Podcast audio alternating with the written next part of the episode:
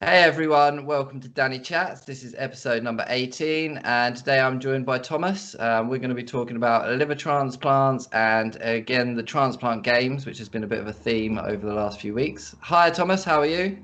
Hello Danny, I'm doing just fine. How are you doing? I'm very good, thank you. A bit good. sore, a bit achy. Um, I had my first sessions yesterday, so I'm also getting ready for the transplant games. So uh, yeah, what is your experience of them so far?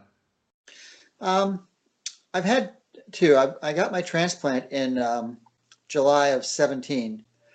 And the first games that I was able to do were the U.S. transplant games in August of 18. And um, that was in Salt Lake City in Utah. Yeah. So um, that was a year, let's see, July, August. That was a year and a month after my transplant. That's and um, yeah, it was it was pretty soon. They require nine months yeah. to, to, be considered uh, for the games. So I, I made it and I got um, approval from my transplant team. Everybody was on board.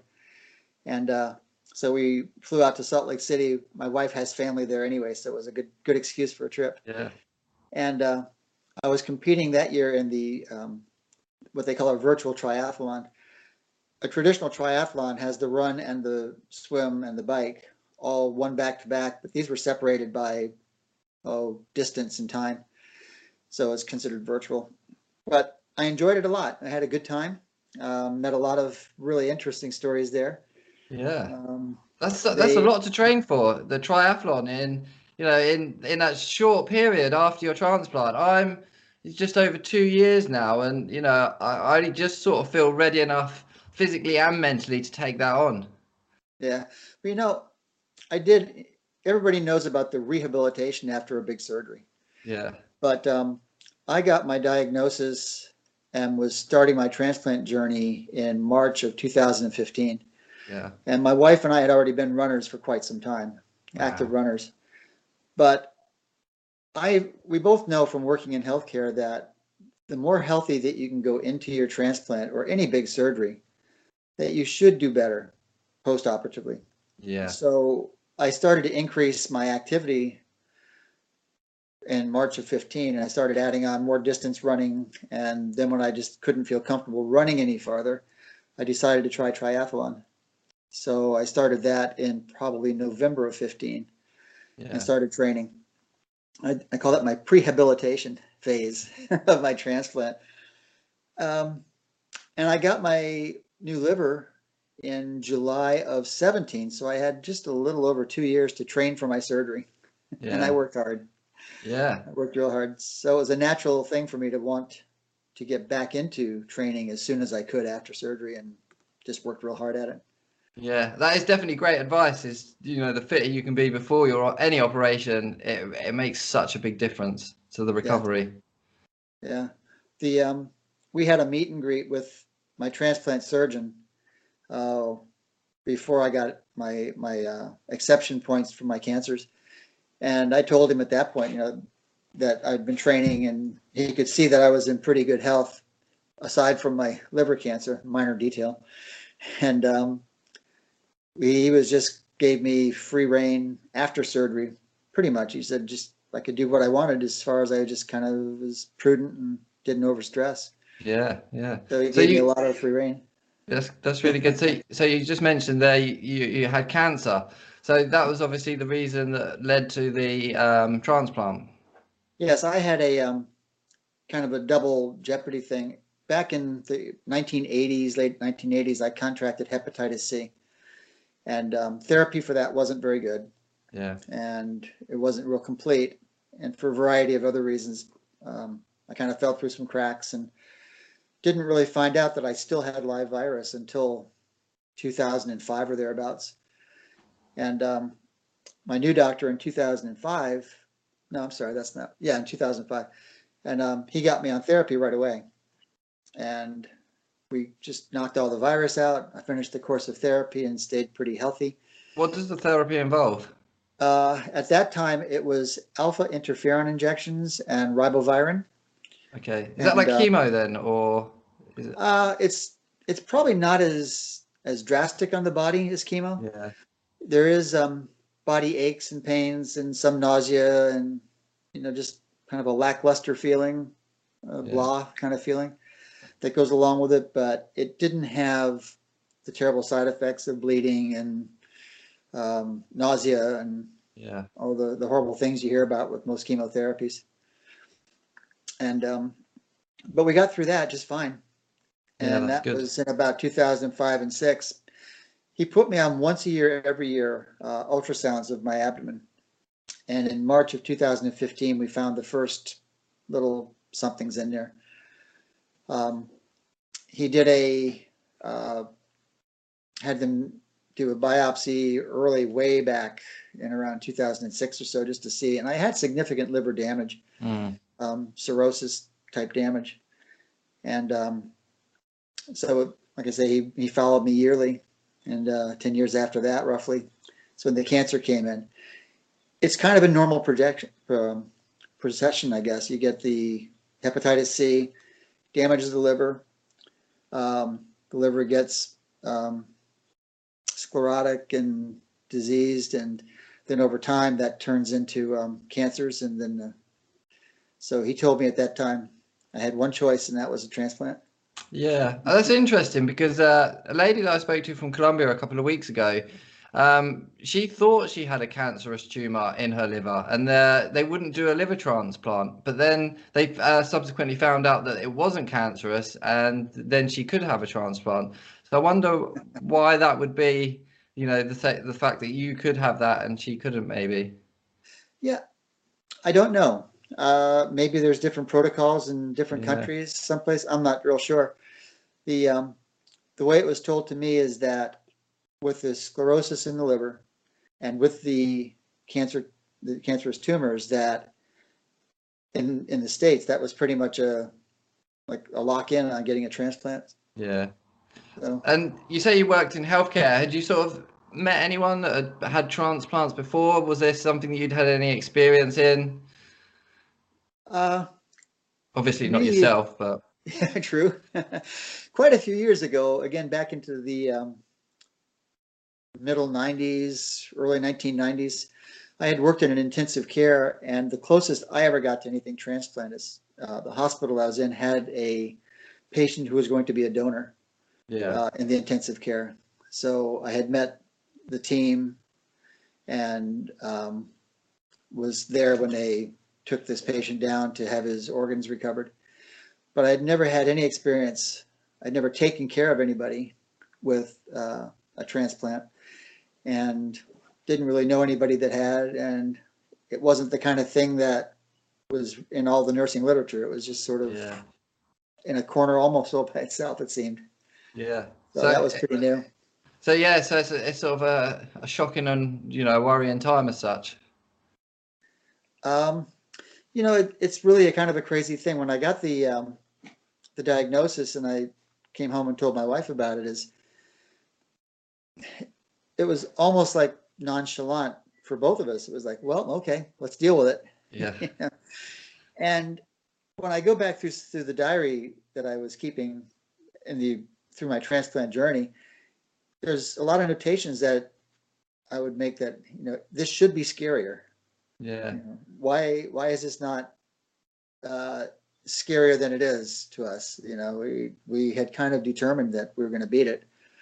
And, um, I don't know. Yeah. There's some periods when I said, oh, okay, this is getting real.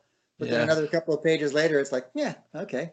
I, I can relate. I mean, I wasn't. I, I'd had a lot of experience with hospitals anyway, so the the whole hospital thing wasn't a shock to me. So it wasn't, you know, like the people that have never had any experience of hospital and then they get ill all of a sudden, and then they're having to deal with their first time in hospital and all of this. So I was kind of a little bit prepared, and like you, there wasn't really anything I was particularly scared about or worried. But uh, your wife, I bet your wife definitely was because I know, you know, my family they were, and they've. I mean, not that you have any control, but they have less control than you, even so. So, you know, they they're just really worried for you. Yes, she did well, you know, she's a pretty, pretty strong woman for sure. Yeah. And she did very well. And together we just determined that this was something we could take care of.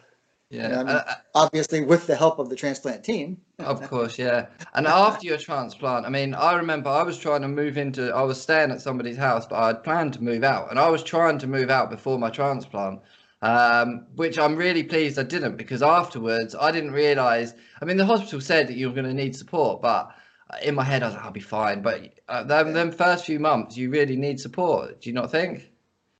Uh, I do, but I, I can't say that I had a very easy, easy time of it because nobody has an easy time of this. Yeah. But I did have a relatively easy time. And while she was, you know, she took some time off of work, took a couple of months off of work. And by the time that we were out, a couple, I don't know, a month and a half or so, she started to go back to work. Yeah. um, because I didn't need that around the clock attention.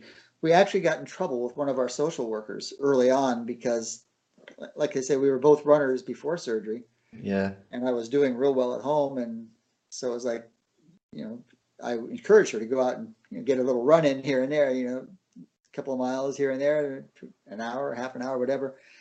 And we slipped up and told one of our social workers about it. And she gave us so much trouble about that.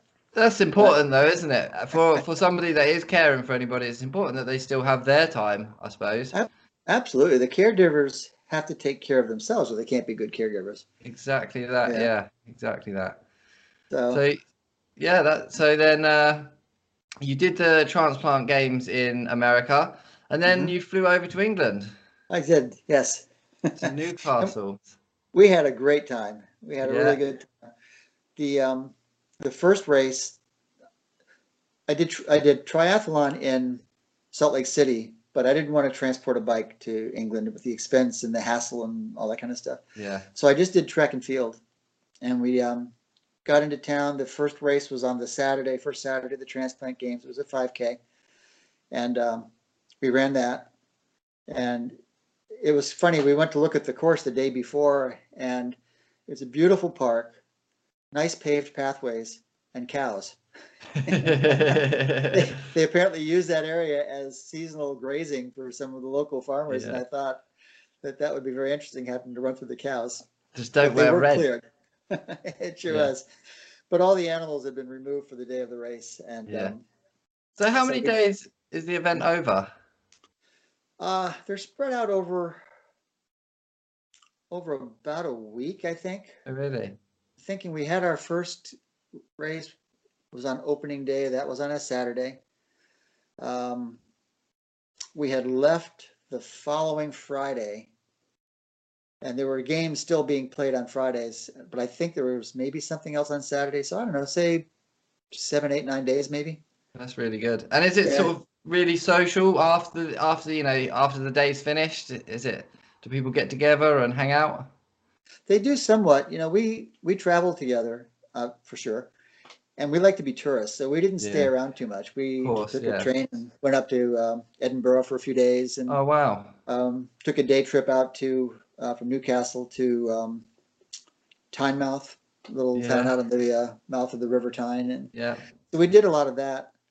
But there are a lot of events, a lot of social events organized at the transplant games that, if you wish, you can certainly take Yeah. part of them. Yeah. We were busy being tourists. Yeah, because the next one uh, is in Australia, isn't it? In 2023. Yes. All Yes. plans going ahead. That is. Yeah. By then, this whole lockdown and COVID thing should be much better under control. And yeah, we, we're very hopeful that it goes through. Yeah. Same. Same. I'm. Yeah. I'm. I'm in training. I'm ready for it. I'm getting Good. ready for it. I'll see you there. Yeah, and like you say, it's, it's a great excuse to do some traveling, isn't it? It really is. Yeah. It really is. We like it a lot. And um, all the competitors at the World Games are from just everywhere. You know, we've we met some quite big contingents from uh, India and Iraq, and of course, being in Newcastle, uh, Great Britain's team was huge. Yeah. Yeah. you know, and the Americans, U.S. people from all over the country were there, and uh, yeah, just the whole world is represented. It's just amazing.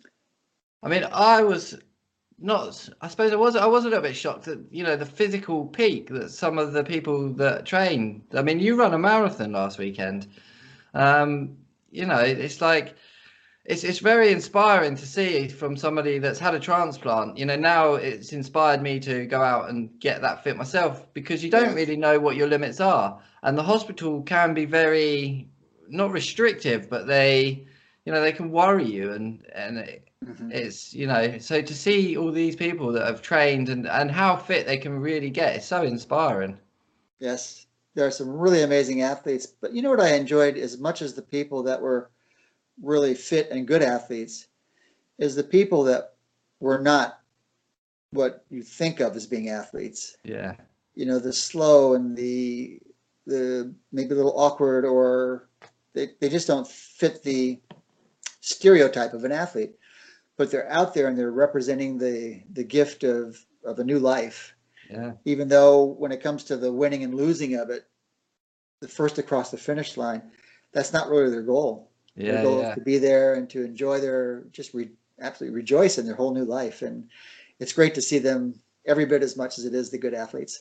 Yeah, yeah, it's a massive celebration, isn't it? It's brilliant. Yes, it is. Do you, do you know, uh, in terms of track and field events, so what's the sort of rundown? Because I've tried looking, it just says track and field on the website at the moment. So I'm interested in, say, like 100 meters maybe, and then what else is there? Do they do um, long jump or anything like that as well? Um, they do uh, shot put, high jump, Oh, high jump, that would be. long jump. Uh, I don't know if they do the hammer or the U.S. games had javelin. I don't know if they do that at the World. I don't recall.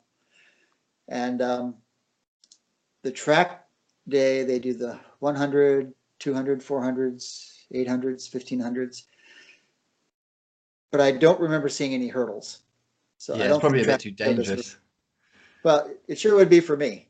Yeah, yeah. I wouldn't fancy tripping over one, to be fair. Funny. yeah. Um, so, and your wife, obviously, she competes as well. Not not in uh, the transplant games, but in you know when you do you, do you compete in marathons or is it just social? Um, you know, it's a little of each. We do compete somewhat within our age groups, Yeah, but you know, there's an awful lot of good athletes out there. What we have found over the mm, 15, 16 years that we've lived in this community is an awful lot of the people that we really enjoy spending time with are also part of the running community or the athletic community. yeah, And it's a great community for us. A lot of Yeah, yeah. support, you know, an awful lot of support. And um, once the word started getting out of my transplant, because you know we didn't really advertise it a whole lot, but once the word started getting out, the amount of support I had from other runners that we've known for a few years was just so gratifying. yeah, yeah. I'm sure. And then how do they um, do that in the transplant games with age? Because I obviously I, I've been told that they have like the kids the kids racing, but what do they do for elder people? Uh, is it just all mixed? Do they grade people on standards? Is it you know just all chucked in? Yeah, they usually do what they call age groups, and Yeah. I think I think the transplant games had ten year age groups. Yeah, Uh, but I'm not hundred percent sure. It could have been That five kinda- years. I think that it kind of makes 10. sense. Yeah, Yeah. twenties. So, you know, you're- Twenty to thirty year olds compete against other twenty to thirty years olds, and your sixties and seventy year olds compete amongst their own kind of a Yeah. thing. Yeah. Yeah. Yeah, because I, I didn't want to bring up your age, but when you told me the other week and you said you'd just been out for a marathon, you know, I was I was like, well, that's impressive, you know. Not not you. that age is a big number, but I mean, do you mind saying how old you are? Because you don't look as old as what you know. Yeah. Uh, I'm seventy one now. Yeah, I'll be seventy two come April. yeah. So it's Yeah. I mean, you know, it's, it's, it's brilliant to see because what as I, I know I know you haven't had your transplant for since you were young, but one of, one of my questions was, you know, how is it going to be in five, ten years time? Mhm. and to see people that see someone like yourself who's still going really really strong is so inspiring It's it, it feels good, and it feels Yeah. good to be an inspiration. I hear that from time to time, and I'm really pleased that I can play that role. yeah i mean was that on your mind at all when you had a transplant is you know how long is this going to last is it something that i'm going to have to have again in five years or I don't think we ever thought about that. I think the the one thought that was recurrent to me was what is my lifestyle going to be afterwards? Yeah. You know, Deborah, my wife and I, we had already established a lifestyle of traveling to go to do foot races. And then once I started into triathlons, we would travel to do our triathlons and that sort of thing. And I was more concerned about not being able to get back to that kind of a lifestyle yeah. than I was, you know, the idea of dying on the table never really entered our minds, either one of us. Um, but what I did worry about was coming out of surgery and being unable to to be active. Yeah. So I took a very very aggressive stance in my rehabilitation, like I did my prehabilitation. Yeah. yeah. And and you find some of that a lot of that for me recovery was sort of two parts. There was the physical side, which I I found after you know six months to a year, I was pretty much back to normal, but. It's only recently that I've really come to terms with the mental side of it all as well. Mm-hmm. Um, just you know the fact that there's a donor involved and there's a donor's family involved. So things like Christmas when they come round, you know, there's that extra thought in your head of you know, this. although you're celebrating, there's a family out there that might not be and stuff like that. Have you reached out to your donor or? I did, and I I really struggled for a couple of years. That you know, I need to write this letter. I need to write this letter and the thought that kept creeping into the back of my mind is these people have given up a loved one and they've grieved and hopefully had closure. And I didn't, I kept thinking, I don't want to reopen that wound. Yeah. So I didn't write that letter and I kept thinking I've got to write that letter, but then I don't want to. And I, I spent, oh gosh, Danny, two and a half years. Yeah. Going back and forth on that. And I'm, I'm, two years down, and I I've sat down to try and write it, but I find it very emotionally hard. Um, mm-hmm. just thinking what to write. And uh, the, the I interviewed someone last week, and he uh, unfortunately he lost his daughter, and uh, he donated her organs, and he said, so he he understood it from a, a donor's side as well as becoming you know having an organ. He understood what it was like to give out organs as such. Mm-hmm. and he said just just a letter saying thank you is enough. He said that's all all anyone yeah. really wants. You know i had met two people that really helped me change my mind. I was um i was racing a what they call a half iron distance triathlon which is a little over 70 miles in total. Yeah and there were the run part was three laps around a four mile course.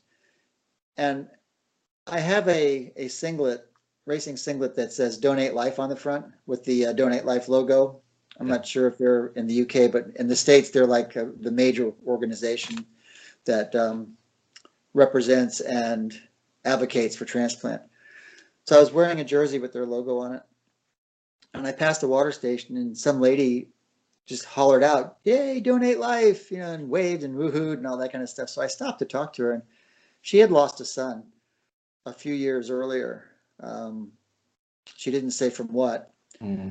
but you know, so we chatted for a minute, and then I took off. And second lap around, she was still at the water station, so I stopped and we chatted and all that kind of stuff. And third lap around, um, I came to the water station again, and she was still there. So I spent a little bit more time, and she said, you know, in our conversation that she thought that the donor families would really, really do well to hear, to hear that their loved one loss was not in vain, that, you know, something good came from it. Yeah. And oh gosh, we hugged and we cried and did all that kind of stuff, you know. Yeah. and um, I met another woman sometime later that her brother, gosh, I don't know, I think she'd said maybe 10 or 20 years earlier, her brother had been hit and killed by a drunk driver, but they were able to donate. Uh, and I think she said four donor, four recipients got his organs, and that her mom and dad would have really been able to have better closure if they knew. Um, but apparently they had never heard about yeah. from their recipients. So I, I kind of took those ladies' advice to heart and finally did sit down and penned a letter. Hardest thing I've ever done. Well, one of the hardest things I've ever done. Yeah, is penning that letter. It's the hardest, one of the most emotional things I've ever tried to do. It's um, tough. Just just well up inside and just like oh. Oh, I know. You know, I don't know if it happened to you, but about my fourth day after surgery, I, you know, the first day was in ICU. The second day was transferring to, uh, well, actually, the second day was still in ICU. Third day was transferred and starting to walk and move around more. And about the fourth or maybe the fifth day, the fog was lifting just enough for me to realize that my loved ones, my family, we were all like happy.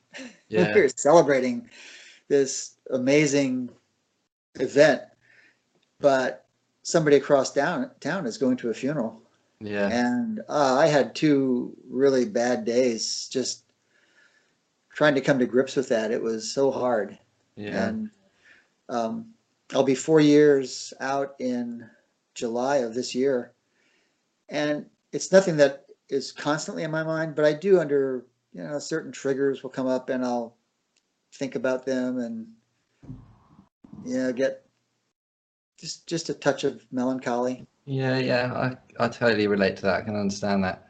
And uh, yeah, I think about four four days in after my surgery, uh, I put like Verve album on, which I hadn't listened to about for years, and I just cried for the day. Like it was it was such a mix of emotions. It was happy, it was relief, it was sadness, it was literally everything. Because I hadn't, re- I didn't really cry. I didn't cry before or anything. I cried two times. That was the first, and the second time I cried was uh, the nutritionist came round a few days later, and uh, she told me I couldn't eat. Um, what was it? Certain cheeses and um, cured meats. Well, I was sat eating a pack of cured meat that was wrapped around this sort of cheese, soft cheese, and she said I'd already halfway through a pack of it, and uh, so I kind of just pushed it away from me, and I just cried. And it was like my, my world had ended, and she was like, "Oh, I'll, I'll come back tomorrow," and uh, yeah, just just it was just all the emotions I think, and that was the final sort of push. Yeah, yeah. There are there's so many up and downs, especially in the early days. You know, I I find that they don't come around very often. I will say before we um, we first spoke about doing this, I went back and pulled out my diary from my transplant days and started to read through it, and some of that kind of starts to come back up when I see the early days of the adventure and uh, just the trans transcendence from one end to the other. And then the post-operative phase also is very, just very emotional. Yeah, And it, in a lot of respects, I hope that never goes away. yeah, Yeah, I want to be Yeah, think- reminded of how lucky and how fortunate I've been and how thankful I need to be. well, we have a massive reminder on us, don't we? Really, Well, uh, big scar. Yeah. Well, I had a shower the other day, not the first time ever, but I had a shower and um, I was sort of just cleaning myself and I looked down like this and I caught a glimpse of the side bit and I double took a, a look at my scar. I totally sort of forgot it was there and it was like, oh, it's you know, it's a reminder. Definitely a reminder. It is. Um, I spend a fair bit of out time outdoors. Um, I'm fairly well tanned, and I I heal well. I don't get a lot of scar, Yeah, and when I look at mine, it's faded greatly. I mean, it's still obvious and it's still there. Yeah, in yeah. some places a little deeper than others, but yeah, it's a reminder too. Yeah, mine's very mine's healed very, very well as well. I mean, I drank so much water. That's all I remember doing was drinking liters and liters of water after my operation. Mhm. But you know, for a good few months as well, just constantly just seemed to couldn't get enough water. Yeah. Yeah, I, I don't remember drinking a lot of water so much, but I do remember worrying about my weight. Yeah, It seemed like I couldn't get my weight up. And um, from about the third or fourth day after surgery, I started working out. I started doing laps around the hospital unit and climbing stairs and irritating some of the staff because I was disappearing to go take a walk around the lake and that sort of Yeah. thing. But when I got out and started to train in, in earnest, I was just burning so many calories healing yeah, and burning a lot of calories trying to get my activity level back up that I was just dropping weight. That I was eating and eating and eating and eating and uh, I was still dropping weight. I finally had to start doing calorie counts and doing. But they put did they sort of did, were you on steroids? I was initially, but I was very fortunate. I got off of the. Uh, I think the prednisone was the only Yeah. steroid that I took, and I didn't stay on that for long. I would say maybe a monthish. Yeah, And they same. got I think I was on it. Yeah. So I didn't get all the puffiness that goes along with this and weight gain that goes along with that. I had uh, night terrors from it, really bad. Um, I had an experience. I'd I'd spoke to someone before, um, and they told me about having night terrors, and they told me that it was like someone had, was pinning them down in the bed, and I couldn't really relate, and I couldn't understand it. And then when I had one, or I had a few myself, oh, it is terrifying. It was like a, a goblin had climbed up onto the side, and you can vividly see it, and then it pins you down. It just sits on your chest, and you you just can't move. Um, when I googled it, like the pictures that people have drawn and stuff are so very similar to what I saw. It's really, really weird. Yeah. But Yeah. luckily, that was the only side effect I had. So, and I wasn't on it too long. Yeah, oh, that's good. I didn't have any of those that I can recall. I'm real happy about that.